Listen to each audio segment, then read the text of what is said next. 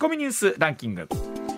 時事問題から芸能スポーツまで突っ込まずにはいられない注目ニュースを独自ランキングでご紹介。ランキングを紹介する前にまずは芸能スポーツです、はい。北京オリンピックで銀メダルを獲得したカーリング女子のロコ・ソラーレが昨日オンラインで記者会見に応じスキップの藤澤五月選手は最後は負けてしまったがチーム全員で戦い切れたと笑顔で振り返りました、はい。ロコ・ソラーレは5月に北海道北見市で行われる日本選手権に出場予定だということです、まあ、まだあの北京から帰ってきての隔離期間ということもあって、オンラインでの会見ということだったんですけどあのおそらくこれが終わって本当に帰ってきはるとうん。えらいことになるでしょうし、あと僕びっくりしたのは、はい。そういえば言われたらそうだと思ったのが、カーリングって審判いらっしゃらないスポーツなんですね。そうだ本当だ。お互いがそう判定してますもんね。でしょ、うん。で考えたらさ数いろんなスポーツあるけど、うん。まあ、あのチーム戦で戦うスポーツで審判がいらっしゃらないスポーツって珍しいなと思って。本当そうまあです、ね。だからそれだけこうお互いの、うんうん。ねものをしっかり理解し合ってということで。すし、うんうんうん。まあ、もちろん最後あの微妙なね、はい。あの輪っかにどんだけ近いかというと判定するという人はもちろんいるんですけど。も。ですよね。それお互いがどう見てもこれは一緒じゃないかってなった時はもちろんそこねあのチェックする人となあったりするんですけれども、はいはい。あの真ん中に立って「うんうん。はいあなたから」とかっていう人がいらっしゃらないあねなるほど。と思い。ながらはい、さあ続いてはですね第64回ブルーリボン賞の受賞者が昨日決定しました。主演男優賞は「燃えよ剣」などで日本映画界のアクションを牽引した岡田准一さんが初の受賞、うん。そして主演女優賞には「そしてバトンは渡された」と「地獄の花嫁」で振り幅の大きな役柄を演じ分けた長野芽郁さんが選ばれたということです。まあ共に本当にね岡田准一さんもちろんそうですし中野芽郁ちゃんも朝ドラ含めてなんですけれども、本当に、えーこれから日本を代表する女優さんになっていくんでしょうね。はい、さあそれではニュースランキング、はいまずは第5位です。国立大学が法人化した2004年4月以降去年の年末までに24の国立大学附属校で教員の残業代にあたる時間外労働の割増賃金合わせておよそ15億円余りが未払いとなり、はい。労働基準監督署から是正勧告や指導を受けていたことが分かりました。あの公立の学校の先生っていうのはもともとお給料の中に、はい。えー給与特別措置法ということで、もう残業分にまあ相当するということ、はい。たくさん入ってるわけじゃないんですけどインクルードされてる、んまあ、ざっくり言うと定額働かせ放題、悪い言い方をすると。うーん。ちょっと裁量労働制みたいな形になってたんですね。でもちろん国立大学の付属の先生というのもそれに準じる形だったんですが、うん。今コメントにあったようにその独立行政法人化した2004年から、はい。この、えー法律の適用のではなくなるんですけども、はい。えずっとまあここまでそれと同じような形で進んでいたということなんですけどどまあ、一方でね、えーその働き方改革というのはいろんなところで言われてる中で、ええまあ、もちろんその公務員でいらっしゃるとかいろんな状況はあるんでしょうけれども、やっぱ働いた分に関してはというのは意識が変わってくるというのはあると思いますし、はいまあい。ね、もちろん公のために尽くすという大変なところもあるんですけれどもね、難しいところやなと思いますよね。はい、はい、続いて第4位です。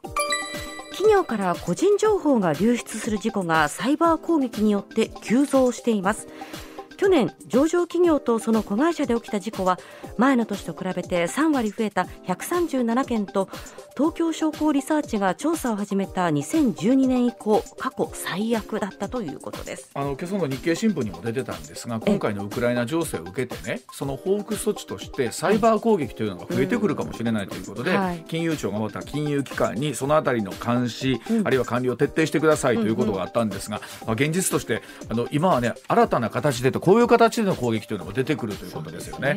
はい。続いて第3位。例年国内では秋から春にかけて流行するインフルエンザですが昨シーズンから2シーズン連続で低い水準となっています、うん。専門家は新型コロナウイルスの水際対策の影響で海外からのインフルエンザの流入が少ないのが主な原因と見ています、まあ、あの我々うがい手洗い、はい。マスクの着用ということが大きいのかなと思ってるんですが、はいそもそもその、えー海外から入ってくること自体が止まっていたとないうるほどね。あのこの冬はうん。インフルエンザ流行るんじゃないかっていうデータがね、ん。事前に出てたんで我々もちょっとドキドキしてたんですが。でもやっぱり。マスクとよ、ね、うがい手洗いも大きいと思いますよね。続いてうん。はい、続続いて第2位は毎日新聞によりますと政府の観光支援事業 GoTo トラベルが新型コロナウイルス感染拡大によって中断している影響で2020年度予算に計上した7200億円の給付金が使い切れず近く国庫に返納される見通しが強まっています、まあ、もちろんいろんな思いで、ね、あの旅行業者の方は大変だということも含めて始まった制度ではあるんですけれどもさすがにこの状況で再開するというのはどういう考えでも難しいなというのはありますしやむを得ないのかなと思いますけどね。はい、はい、続いて第1位はウクライナの国家安全保障防衛会議は防失礼いたしました、うん、ウクライナの国家安全保障防衛会議の幹部は、昨日全土に非常事態宣言を発令する方針を明らかにしたということです。さあまあ連日お伝えしているウクライナ情勢なんですが、まあ、本当に、まあ、時間ごとにこれもね状況変わってきているところありますので最新の話等々含めまして、はい、えー、この後スタさんにお話を伺ってまいりましょう。ではコマーシャルの後須田慎一郎さんの登場ですさあそれではここからは須田慎一郎さんの登場でございます。須田さんおはようございます。はいおはようございます。はいおはようございます。今週もよろしくお願いします。はいお願いします。ではまずはこちらからでございます。歴史は繰り返すロシアの手口を分析です。さあロシアのプーチン大統領ウクライナ東部の独立派の反政府勢力が掌握している地域を独立国家としてま承認をいたしました、えー、これに対して日本をはじめ欧米ロシアに対する制裁を発表しているんですけれども、えー、国連のグテーレス事務総長会見で世界は近年で最大の危機に直面しているとコメントするなど、まあ、ウクライナ情勢について世界がもちろん注目しているということなんですがさあ須田さんが今回のロシアのこのやり方についてかつて同じようなことがあったということが分かったそうなんですね、須田さん。まあ、そうなんですよ。あのですからね、うん、えー、ロシアはですね、えー、過去やってきた同じ同じ手口をですね、うん、まあ、繰り返してきたということなんですけどなぜここにちょっと私自身がね気が付かなかったのかなと。だからよく、えー、いきなりロシア軍がですねウクライナに侵攻するよとか、うん、あるいは場合場合によってはベラルーシの方からですね侵攻してくるなんていう説が流れていたんですけれども、ね。えー、そんなことは一切なくてですねやっぱりここのね、えー、ポイントをついてきたかなと思ってですね、それ何かというとですね、はい、えー、かねてからですねウクライナの中にですね、うん、えー、親ロシア派勢力というね、はい、えー、親ロシア派組織というのがですね、えー、あっってそこは事実上支配した地域がありましたよね、あの東部地方にですね。ね。でそこは自称まあ自称なんですけれども、うん、えー、ルガンスク人民共和国というところとですね、はい。はい、えー、ドネツク人民共和国というですね、うんうん、まああのこういった形で国を名乗ってるんですよ。うん、でただですね、えー、国とは言ってもですねこう承認している、えーね、あの国はですねほとんどなくてですね、うん、えー、今回のちょっとキーワードなんですけれども、うん、えー、未承承認国家承認されていない国家未承認国家という、うん、そういう存在だったんですね。うん。で実はですね世界にはこういった未承認国家っていくつかありましてね。全然ピンときてなかったです。うん。ええ。うん、あのまあそのうちの一つ二つになったということなんですけれども、うん、あの実はですね、うん、えーどう言ったらいいんですかね。やっぱりソ連が崩壊した以降ですね、はい、あのそれを構成していた国々は、まあ、そういった、えー、ロシアのですね圧政から逃れて、うん、えー、15の国が独立したわけなんですね。はい。はい。うん、あるいはどうでしょうね。あのユーゴスラビアという連邦国家さまざまな民族が、うん、集まって、うん、えー、構成されていた連邦国家がですねやっぱり社会主義体制が壊れ、ね、あの倒れてですね、はい、独立を果たしていったっていう、そういう経緯があるんですけれどね。でまあそういった意味で言うとですねかつては旧ソ連圏ソ連の影響力下に入っていましたね、はい、いう国が独立を果たしてですね、うん、でその後にあの CIS 覚えてらっしゃいますかね、はい、独立国家共同体なんていうのを作ったんですよ。旧ソ連の国々で。はい、でところがですねやっぱりそのロシアのですね支配下に入ってるのは嫌だよということで、うん、えー、そこからですね分離して、うん、ねえー、欧米の方に、えー、まあ加入してくると言ったんですかね、うん、えー、入ってくる、えー、そういった国が出てきた。でその代表格というのが、えー、ウクライナ一つにはウクライナだったし、はい。うんうん、もう一つですねあのかつてグルジアという国があったんですよ。はい、えー、でどこにあるのかっていうとですねコーカサス地方といってですね、はい、ロシアとどうでしょうねトルコのちょうど中間地点。ありましたね、うん、文明の十字路なんて言われてて黒海とかカスピ海のちょうど中間点、うん、でここにはですね、えー、ロシアからのいま、未だにロシア連邦をですね構成している国なんですがチェチェンなんていう国があってですね、はいはいうん、激しい独立運動チェチェン紛争なんていうのが知られていた、うんうん、ああいった国々があるところなんですね。うん、でこのですね、えー、ジョージ、えー、グルジアというのはですね、うん、えー、まあ2003年にバラ革命というのが起こりましてね、はい。うんうん、えー、それまでのですねロシアとの親密な関係を見直して、えー、むしろですね欧米新欧米路線に切り替えてくるっていうですね、うん、そういう動きを示したんですよ。うん、でこの実は、えー、グルジアという国もですね NATO 加盟を要求してるんですね、うん、えー、希望してるんですよ。はい、でそうすると、えー、ロシアとしてはいや自分たちのく、ね、国境を接しているそういう国に、うん、えー、NATO 加盟されたら困るっていうことで何が起こったのかというとですね、うん、この 2000, 2000年代前半にですねまた、あのー、先ほど申し上げたですねウクライナと同じ状況が起こった、はい、どういうことかというと南オセチアという国がですね、まあ、自称の国ですね、これ未承認国家ですね、うん、そしてアブハジアという国がですねグルジアから独立するっていうですねでこれはいち早くロシアは承認するんですよ。はいはいはいはい、そして自国民の保護というね、うん、え名目のもと実はこの南オセチアにはですね、はい、えー、まあ、その分離独立を促した、うん、えね、ロシアが、えー、経緯があって、うん、90%のまあ、自称国民がですね、ロシアのパスポートを持ってたっていう状況がありまして、ロシア、ね、国民の自国民の保護という名目のもとに、うん、ロシア軍が入ってくる。それを阻止しようとグルジアがですね、うん、えー、軍隊を出してですね、うん、えー、ドンパチが始まる紛争が起こるという状況になったんですね、アブハジアも同じような状況が起こりました、ただこれあまり知られていないのはですね、はいはい、どういうことかというと、えー、欧米にとってちょっと遠い国遠い地域だねと、ね、別にあの EU と隣接してるわけでもないし先ほど申し上げたチリから言ってね。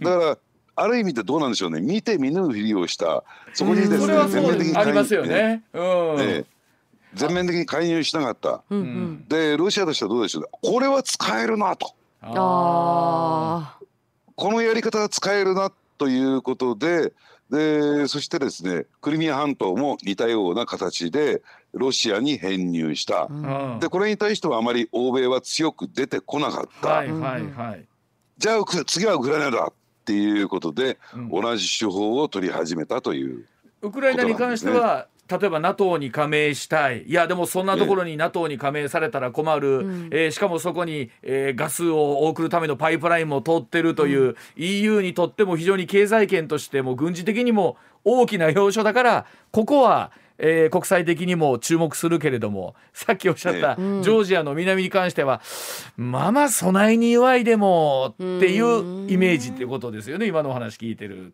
と。そうですね。ですから上泉さん言われた、今言われたようにですね、うん、あの別にパイプライン通ってないし、うん、ね、えー、そんなに経済的にも大きな国じゃないし、うん、ね、まあここでロシアとこと構えたらちょっと自分たちに火の粉がかかってくるかなと思ってですね、見て見ぬふうにしちゃったんですよ。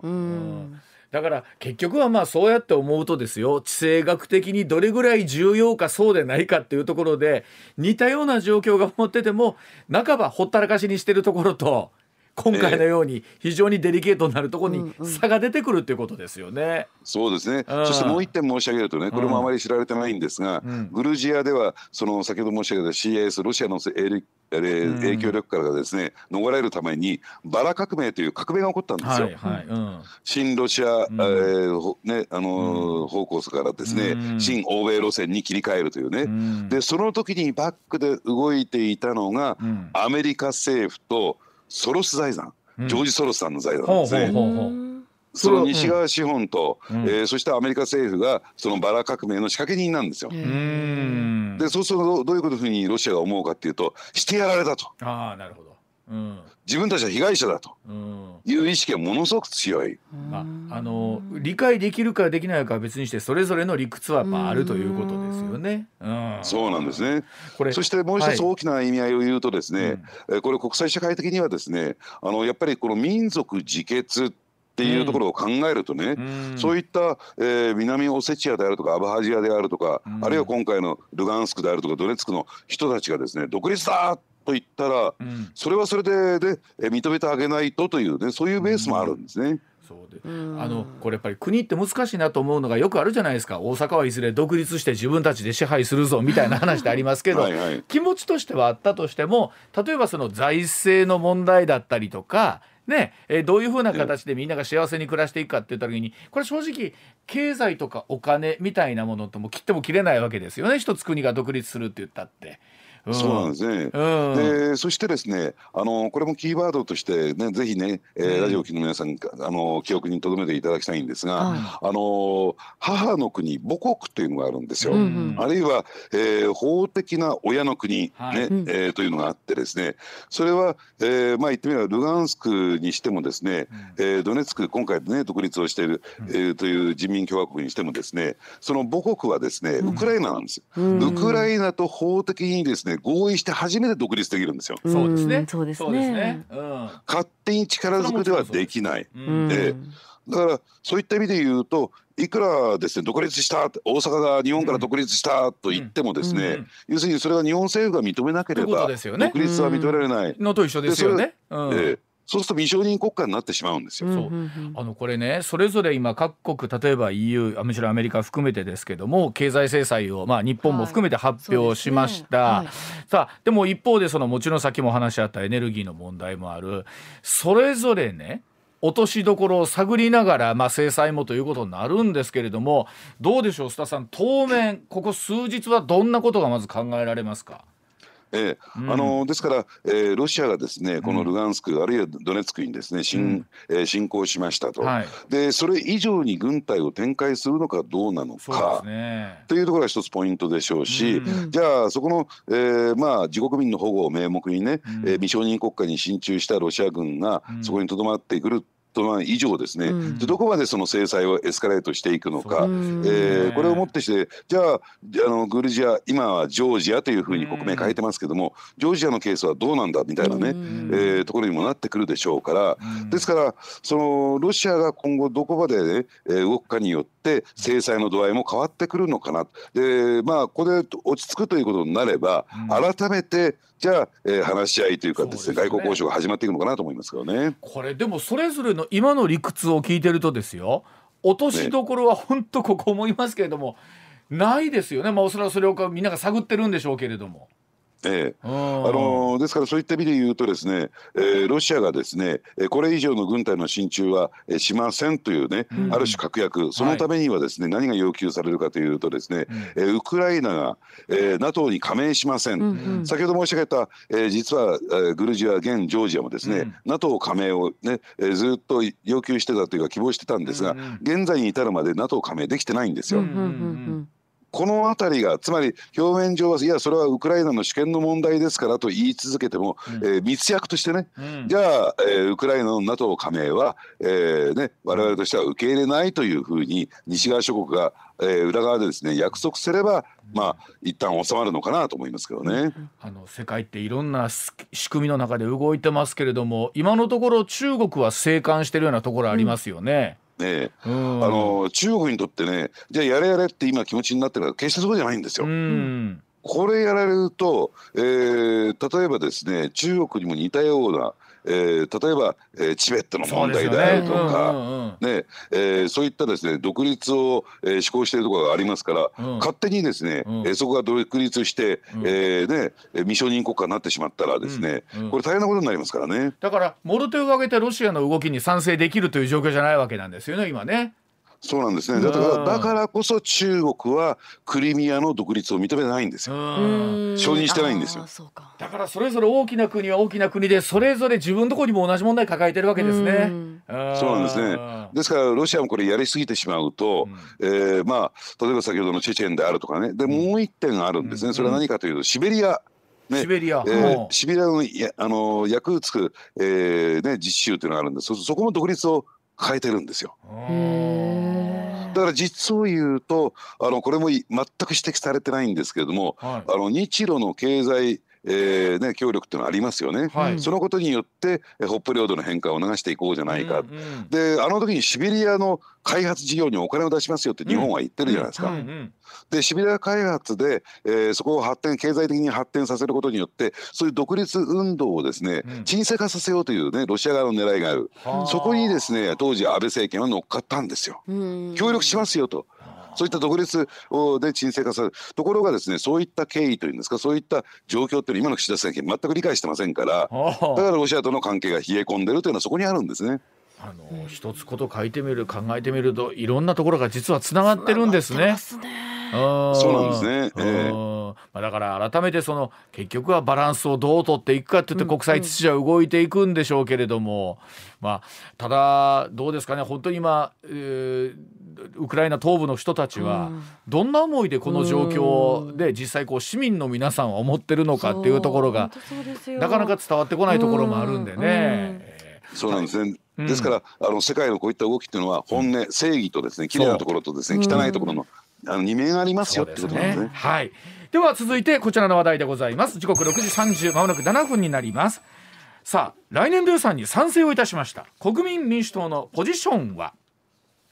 さあ2022年度の予算が21日衆議院予算委員会で採決されまして自民公明の与党と国民民主党による賛成多数で可決されました、まあ、新年度予算案というのは政権運営のまあ大きな柱なんですけれどもそれに野党が賛成するとは極めて異例の事態なんですけれどもさあ他の野党からはですね国民民主党は本当に野党なのかという声が出ている中なんですけれどもさあ国民民主党玉木代表の狙いは一体須田さん何なんでしょうかというところでございます。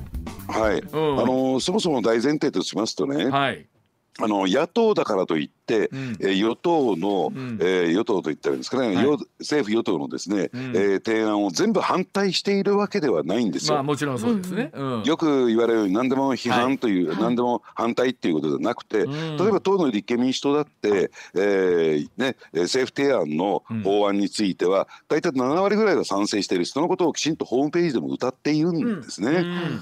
だからそこは対決法案と言われている、まあ、是々非々で臨むところなんですけれども、うん。じゃあ、えーじゃあ国民民主党だって野党というね改革付きの野党という立場として、じゃあ何に賛成して何に反対するのかっていう点で言うと今回たまたま予算案に賛成したと、だって立憲民主党だって政府提案の法案に賛成してるじゃないかっていう理屈があるわけなんですよ。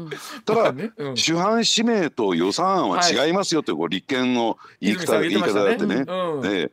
だからそのあたりのちょっと思惑の違いがあるんですけれども、うん。じゃあ国民民主党で、え振り返って考えてみるとね、うん。え先の衆議院選挙でなぜ議席を増やしたのか、はい。えーねえーなぜ勢力をね、えーのあの低下をですね食い止めて、うん。えー上昇気流に乗乗ったのかっていうと、やっぱりそういった現実路線、うん。是々非々で臨みますよと、あるいはえーそれこそ日本維新の会がうん。なぜ評価されているのか、うん。その是々非々路線でやった結果きちんと成果を出してきたから、うん。えーやっぱり、えー大阪府市でですね、えーきちんとやるべきことをやってきた公約を守ってきたっていうところがあるわけですよね。うん。でそうするとやっぱり、えー与党とあるいは政府与党とですね協力をして、えー自らの政策を実現していくっていうのが現実路線と考えるならば、うん。やっぱり、えーまあ、これはある意味で言い訳に近い部分もあるんだけれども、えー玉木代表が言うようにですね、うん。やっぱりあのトリガー条項ですか、うん。えーガソリン減税策、ね。うん。えーこれを、えー政府が飲んだから、じゃあ賛成しましょう。こういうこともあり得る。自分たちが要求しているものが実現できる、うん。だからこれを批判するというのは、うん。私はおかしな、えー批判だと思いますよね。なるほど。ただその批判も分からなくもなくてですね、うん。参議院選挙を考えてみたときに、うん。えーやっぱりね国民民主党としてどうやって立憲民主党とうん。差別化を図っていくのかっていうところを訴えていかなきゃならない、うん。成果を出していかなきゃならない。例えばねね。憲法に対する考え方みたいなところで言うと、むしろ公明党よりも国民民主党の方が一緒に連立組んだ方が早いんじゃないか、まあ、もちろん数の問題があるんですけど、とかっていうところはありますよね。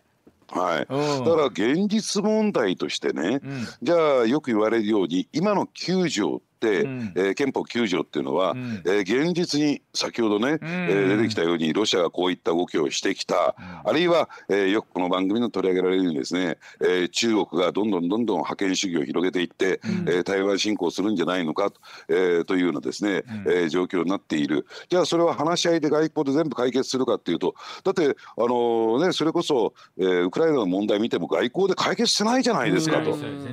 うんじゃあ現実路線っていうことを考えると、うん、今の9条っていうのは果たして、えー、現実的なのかっていうことを考えていこうよっていうね、うんうん、えー、こういう発想があってもおかしくない、うん、にもかかわらずじゃあ憲法審査会は開かれていないし。ね、だって最終的には国民投票に委ねられるんだから、うん、何国会議員が勝手に決めてんだっていう話にも、えー、なりかねないですよね。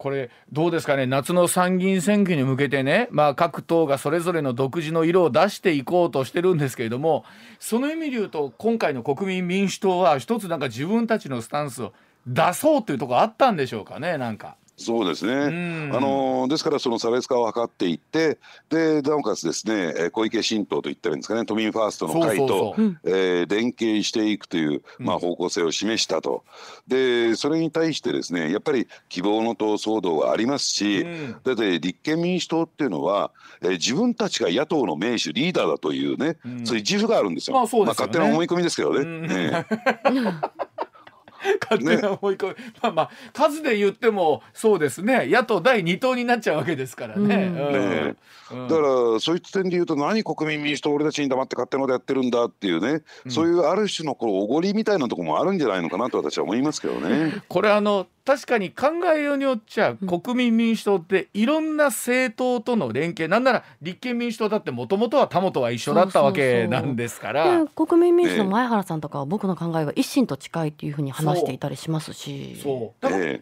つもささん思うのは、うん。ほなもう一回ガラガラポンってやったらええんちゃうのと思うんだけど、そんな話でもないんですよね。これいつも思うんですけども。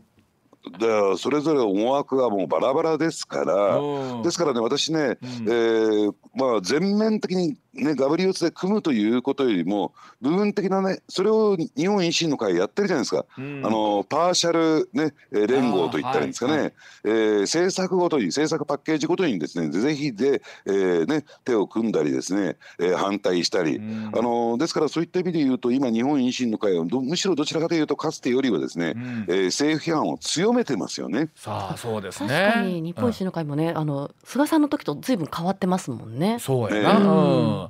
あのそれでいうと例えばね立憲民主党の支持母体である連合とかのスタンスも、えー、今回の選挙に関して言うと、またちょっとスタンス変えてきてるとこありますよね。そこまで立憲民主党が共産党と一緒に選挙協力するんだった私たちは支援しませんというところのもう明確にしてるじゃないですか。ええ、あのだから、うん、だそれ当たり前なんですよ。もともと連合が誕生した時、これ山岸さんという会長がい。ましてですね、はい。はい、で当時ですね、まあ自民党から飛び出してくる小沢一郎さんと結びついて、はい、でそして細川連立内閣が作られていく、その原動力になった時、うん、じゃあ何を掲げたのかというと、非自民、非共産なんですよ、うんうんうん。連合は絶対共産は嫌だっていうスタンス。そ、ね。うん、れは、えーね、そのそこは一貫してるんですね、ぶれてないんですよ。そうですね。そうですよね。えー、その連合にそこをぶれてね、要するに共産党とも手組め、これはちょっとおかしいんじゃないか、だから、えー、立憲民主党はね、連合と手を切るべきなんですよ、むしろ。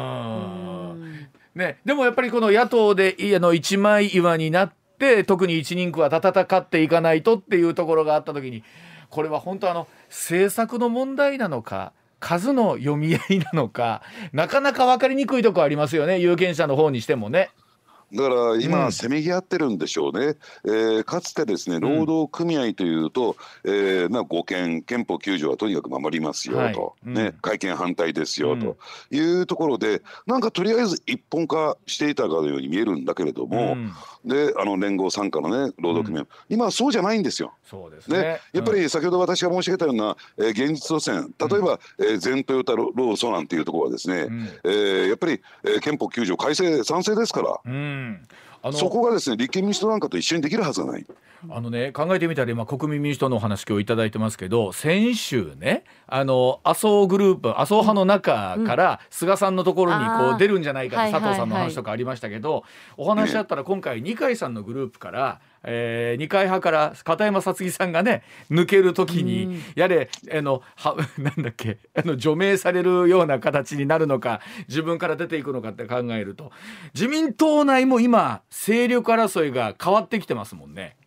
そうですね。ただ、うん、片山さつきさんの場合は、ちょっと違いますよ。あ、違いますか？ね、うん、えー、あの人はですね、とにかく強いところにつく、えー、自分が目指す場所に立つっていうのが、えー、モットーですから、別に政策がなんかあるわけでもないし、えー、誰かを担いでるわけでもないんですね。自分主義ですから。自分主義。ということで、えー、あの、その入った時には二階さんのグループがすごいあの力を持ったから二階さんのとこ行くし。えー、今回離れてじゃあまた別のところへ行くしってことなんですね。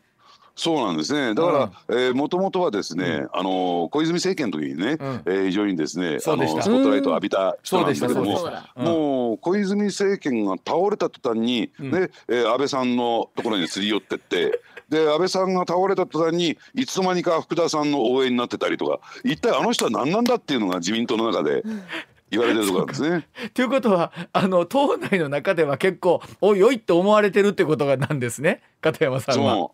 そうなんですね。あの、ですから。あの正解渡り鳥って言われたことにね、うん、本人腹立てて、うん、いや風見鳥ですっていう、渡り鳥はしてませんみたいな。風見鳥。あのどっちもいい言葉やないですよね。風見鳥っていうのも。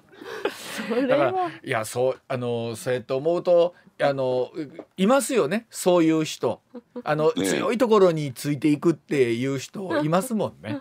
いやまあでもそれはそれでありなんだろうなと思いますけどね。まああの考えようによっちゃ自分の思いを実現させるには強いところにいないと実現できないっていうのもあるっていう考え方もあるかもしれませんもんね。いやいやだけどね、ワイズさん今一番いいポイントついてる、うん、自分の思いを実現するためには強いところにつく。僕はそれはね、正義だと思いますよ。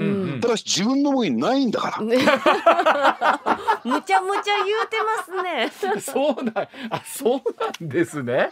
あなるほど。それはどうよですよ。なるほど。あのあんたがやりたいことがあるんならだけどほな何やりたいねんというところは見えてこない。なるほど。わかりました。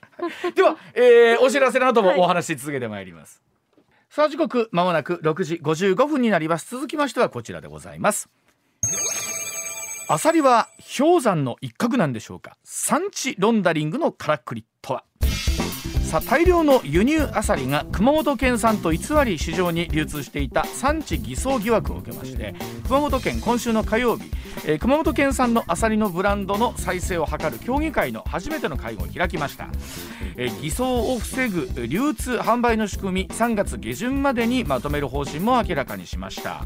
さあ考えてみると2001年の牛肉の偽装事件から20年以上経ってもですねありとあらゆる分野で外国産を国産と偽るとということが広がっているんですがいわゆる産地ロンダリングが行われる背景須田さんに解説をしてもらいますさあ須田さん産地ロンダリングなかなかなくならないもんですねこれは。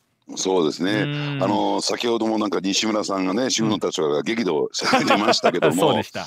えー、あのこの数字をまずちょっと聞いていただきたいんですが、うん、えー、一昨年2020年にですね、うん、えー、熊本県産のですね、えー、純粋な熊本県産のアサリが、うん、えー、どのぐらい取れたかというと21トン出荷されてるんですよ。はい。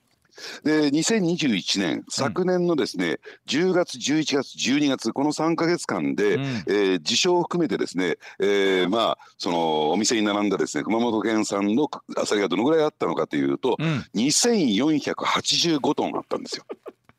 もう2つ桁ちゃいますやんか。えらい違いますやんか。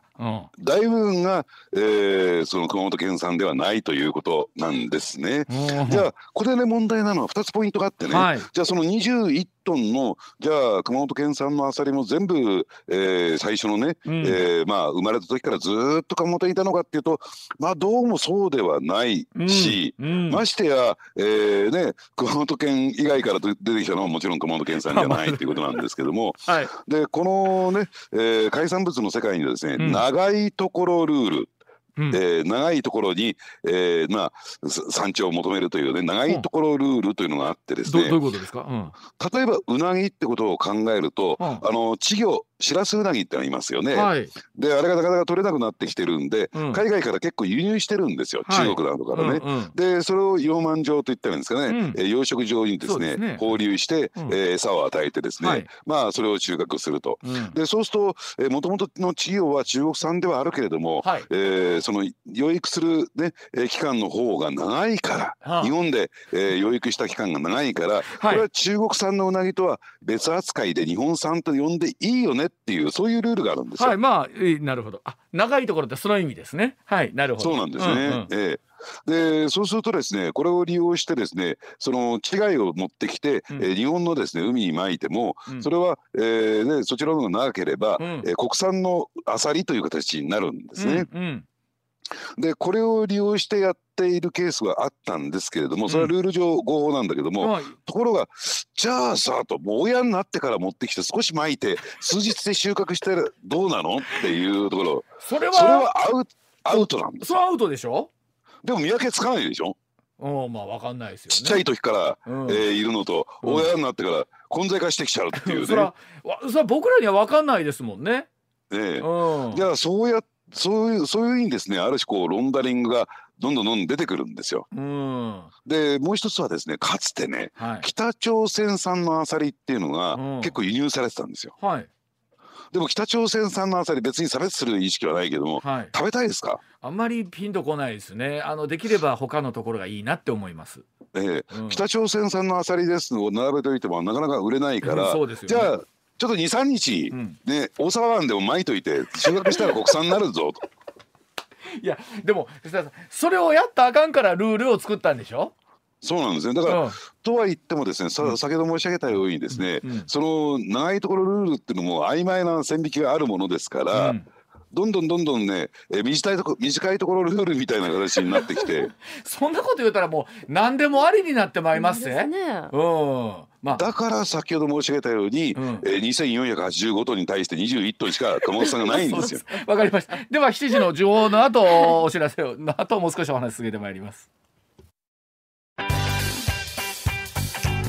上泉雄一のエナー MBS ラジオがお送りしています。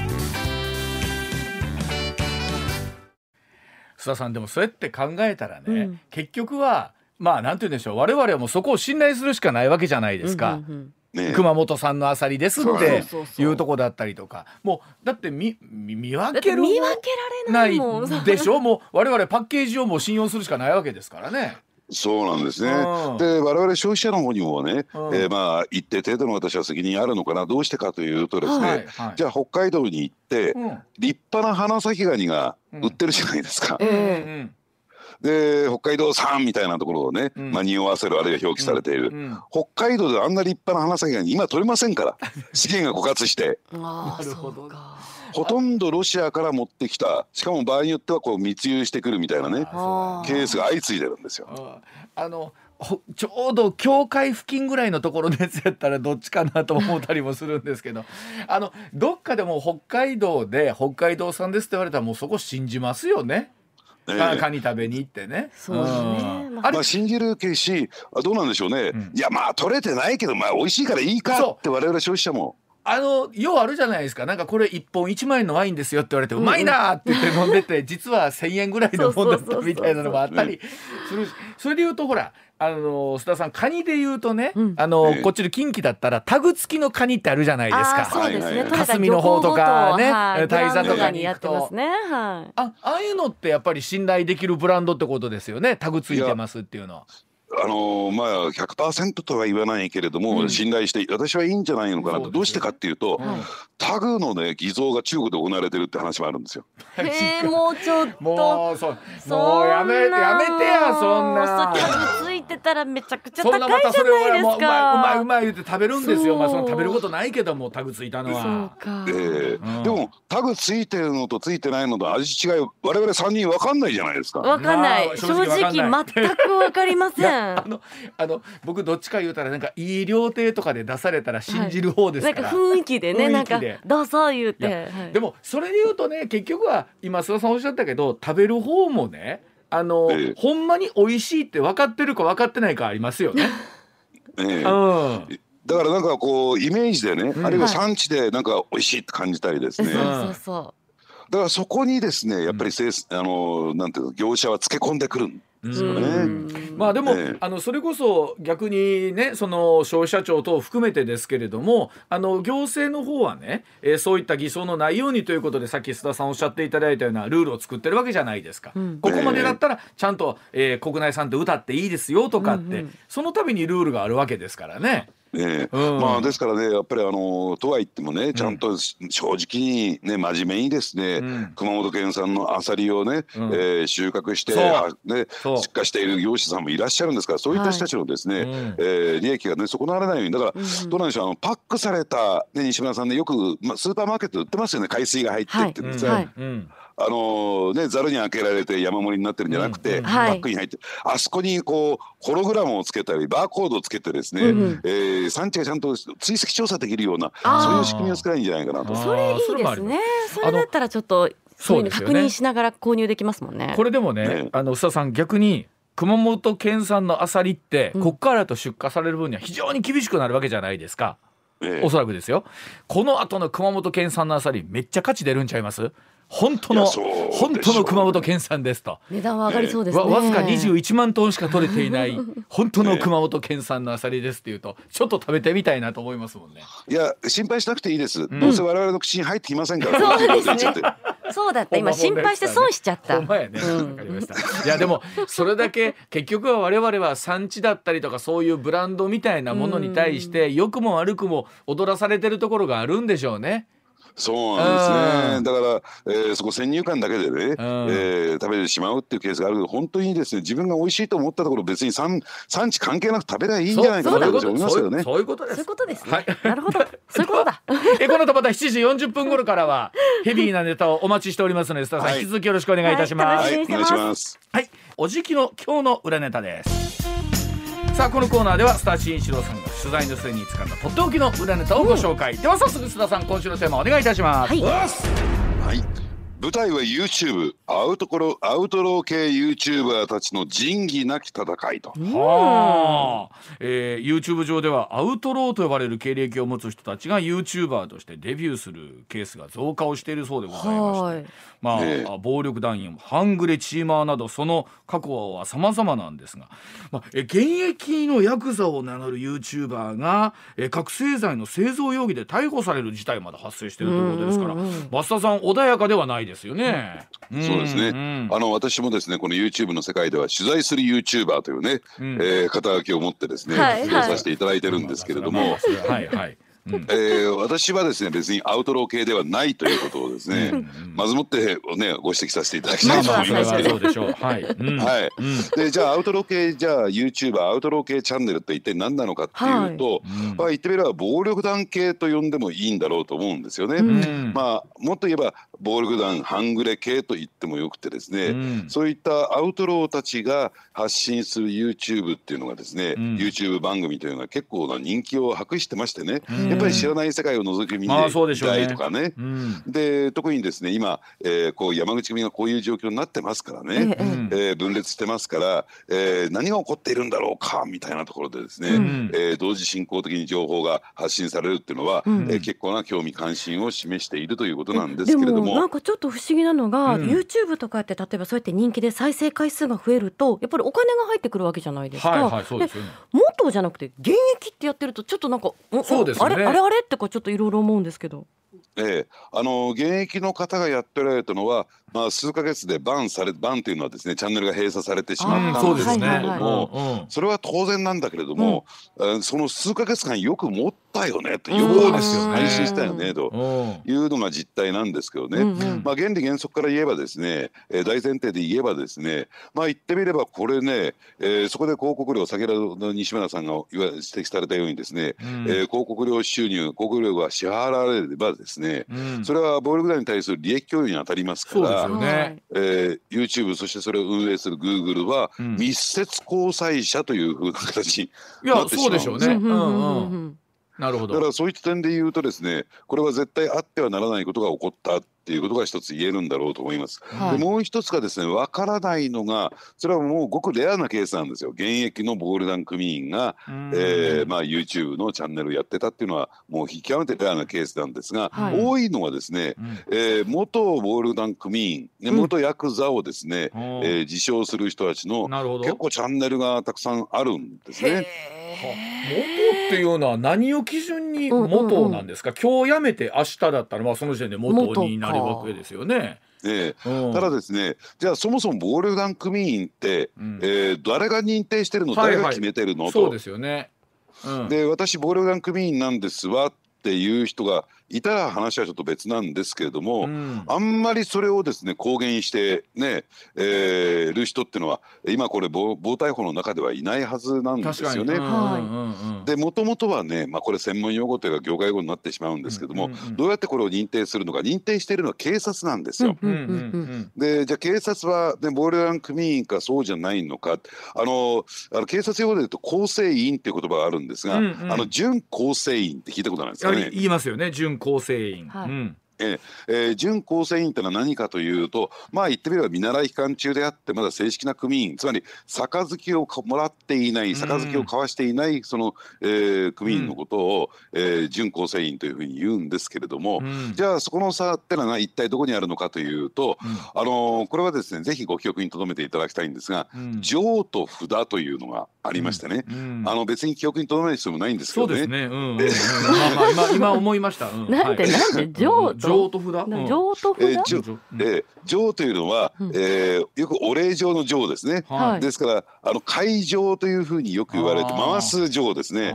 ですからなんかこう挨拶文たら和紙にこういろいろ書い。て、この度はなんちゃらかんちゃらなんて書いてあって、はい。はい。えー団体名と肩書きと名前が書いてある、うん。ね。えーというですね。よく手紙みたいのがあるじゃないですか。はいありますねうんうん。であれをですね、うん。警察は、えーこういう収集してきて漏れなく集めてきてですね、うん。あこいつはこの組織に所属していてこういう肩書きなんだっていうことを、えーね、あの確認してですね名簿を作っていくんですよ。あーなるほどでこれが上ですね。はい。そしてもう一つ札というのがあって、うんうんこれはお札の札ですね。うんえーまああのイメージしていただきたいのはですね、あの柔道場とか剣道場はい行きますと、はいそのね、えーまあその所属している部員なんかのですね名前が、はいえー札として下がって下ますよね。がってますよね。はいはいあります。でねその道場にやってくるとあ今日来ましたっていうことで、うんえー札をひっくり返して黒い名前が出てくるみたいなね。出てきますね。はい。で帰る時にはひっくり返してってのありますよね。えーはいでひっくり返しても後ろにはほとんどね柔道場剣道場書いてないと思うんですが、うんうん実は同じような札ああいうねものが昔のボールダン組事務所にあったんですよ。へーでそしてですねあのちゃんと活動しているというかですね、えーまあこういうねシャバで活動している組員は赤い名青いあ黒い名前うんうんうんはうんで裏側にはですね赤い名前があってですね、うんひっくり返すと赤い名前が出てくるような形になってるんですが、あ。うんじゃあひっくり返すとどういう時かというと、うん社会不在つまり、えー刑務所入ってますよと。はええまあですからあのよくですねかつての丸坊の刑事さんは、うん。えーまあまあ用もないのにっておかしいけれども時々ですねボールダン組事務所へ行ってですね「うん。おう元気にやってるか」みたいなね、うん。ところで、えー刑事さんが入ってって「おう若い衆に、えーね、お茶出して差し上げなさい」なんて言うん。で、お茶飲みながらうん。いろんな世間話をしながらですねその札をじーっと見て「あこいつが増えたなこいつが組員になったな」っていうのを確認するんですよ。あなるほどな。うんそういう時写真とか撮れないんでしょうね。ちょっと撮れないですね。気になりますね。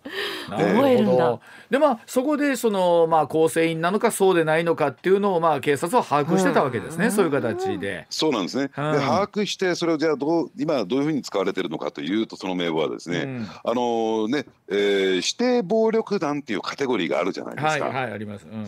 でこれは各地の公安委員会が指定をして、うんうん。でそしてその上でですねその組員は、えー銀行口座座作っちゃいけませんよとかね、はい。はいあるいはその組員が関わっている、うん。えー土木建設業は公共事業は受給受注できませんよはいというようなですね,、うん。まあそういった経済的な損失を被るような形になってるんですが、うん。ある意味でこう人権侵害に当たりますよね。うん。ですから、えー要するに公安委員会が指定するにあたってもですね組織とか組員を指定するにあたってもかなり厳格に行われるんですよ。はい。そうすると、ね、こう組織があるはずなんですが広本部のはずなんですがと言ってもそれじゃダメ。あるいはこの人多分組員だと思うんですが、というんではダメ、ねはいはい。きちんとした根拠に基づいて、えー組織の認定と組員認定をしなきゃならないという形が行われてるんですね。うん。で先ほど今申し上げたように暴対法適用になってしまうと途端にしのぎができなくなってしまいますから、うん。あるいは、えー例えばみかじめ料のみかじめ料をもらってしまうとそのこと自体が犯罪行為になってしまいますからね。うんうん。ですからもう暴力団組員であることのメリットがなくなったということで、はい。えー組織を離脱する人あるいは組織そのものを閉鎖してしまうケースが出てきてるんですよ。はいなるほど、うんとは言ってもやっていることは、えー暴力団組員あるいは暴力団時代と全く同じっていうケースがあるんですよ。うんでそうなるとそれはマフィア化、えー特にアメリカとかヨーロッパっていうのはマフィアっていうのは法律によって禁じられてますし、うん。えーそのメンバーであること自体が犯罪行為になってしまいますから、うん。決してですねその組織の存在っていうのは表に出さない。うん。でもやってることはその暴力で支配をするということをやっている。うん。でああいう形がどんどんどんどん日本でも進行してましてね。うん。でそうするとさっきの、えー上泉さんの話じゃないけれども、うん。どうやって見分けをつけて元と言っても、うん。というねうん問題が起こってきている、うん。ですから実態上暴力団組員であるにもかかわらずですねこういう YouTuber あるいはアウトロー系チャンネルを運営しているというケースも私はあるんではないかなと思いますね。まあ、あのどっかで興味本位でという言い方も変ですけども、はい。どういう世界なんかなと見たくなるというのはありますけど、うん。まあ聞いてはそれが資金源になってってるというケースもありますし。これどうなんですかね？例えば本当取り締まるとかって言った時に、まあ、相手は外国の会社でもあるわけですね。アマゾングーグルとかっていうところはね、うんうんうん。北さんおっしゃったように。うんでなかなかこれ取り締まることもできないですし、うん。で仮に取り締まった時にいやいや私は元職ですみたいなところになるかもしれない。ね。であるいはですねじゃあその取り締まろうと思ったら閉鎖されていて、うん。えーね、証拠がなくなってたなんていうケースもある。うん。ですからやっぱりこの辺りはですねもっともっとだって今あのーちょっとね、うん。えー YouTube でうん。例えばワクチンのですね、うんうん。批判をする機会なんてことを言うと、途端にバーンされたりとか、はあねすよね。えーするわけですから、うん。じゃあこれどうやってるのかっていうと AI ではい。人工知能でずーっとチェックしていくんですよ。そうですよね。うんうん。で問題があるとなったらこう人間の目でチェックして、うんねもんねえー問題があ明らかにあるとなった場合にはうん閉鎖というのをやるんですが、はいこれについてもねアウトロー系チャンネルでやるべきだと思いますけどね。そうですよね。まあでも本当あの迷惑系 YouTuber なるものもそうですけれども、まあ結局見たい人がいるからやる方もあるというねえーところはあるんでしょうけれども。あの今須田さんおっしゃったように AI っていうのはもっと進んでいくんでしょうね YouTube の世界。これからね YouTube この SNS ところがね今びっくりする情報があって、今度また番組でね取り上げたいと思いますけども、はい。AI をハッキングする AI っていうの出てきましたね。AI をハッキングする AI なもるほど。もうそうです。わかりました。あのなんかさっきの産地偽装を偽装する産地偽装みたいな話なんですけど。うもうわかんなくなりますね。えー、じゃあ須田さんまた来週もヘビーなネタお待ちをしております。今週もどうもありがとうございました、はいありがとうございました。ありがとうございました